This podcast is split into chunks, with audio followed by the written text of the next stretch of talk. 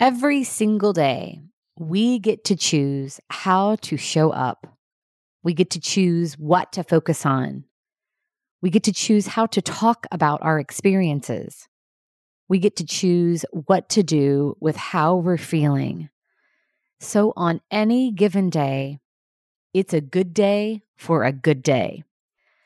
Over the past couple of years, I've been on a journey of allowing myself to feel what I'm feeling fully not skirting over the negative feelings inside of me. And some might argue that choosing to focus positively is skirting over the not so good feelings. But I don't see it that way. That's not my experience.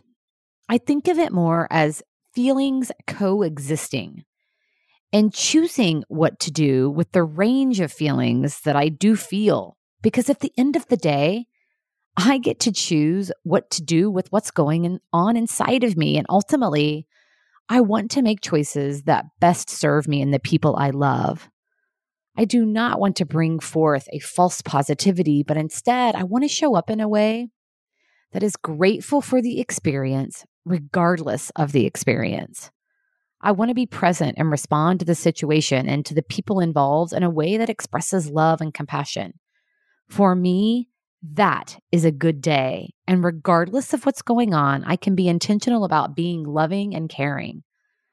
So, what about for you? Today is a good day for a good day. So, what will you choose to make of it? By paying attention to how we're showing up and the choices we're making in each moment, we empower ourselves to influence in a way that's aligned with our heart.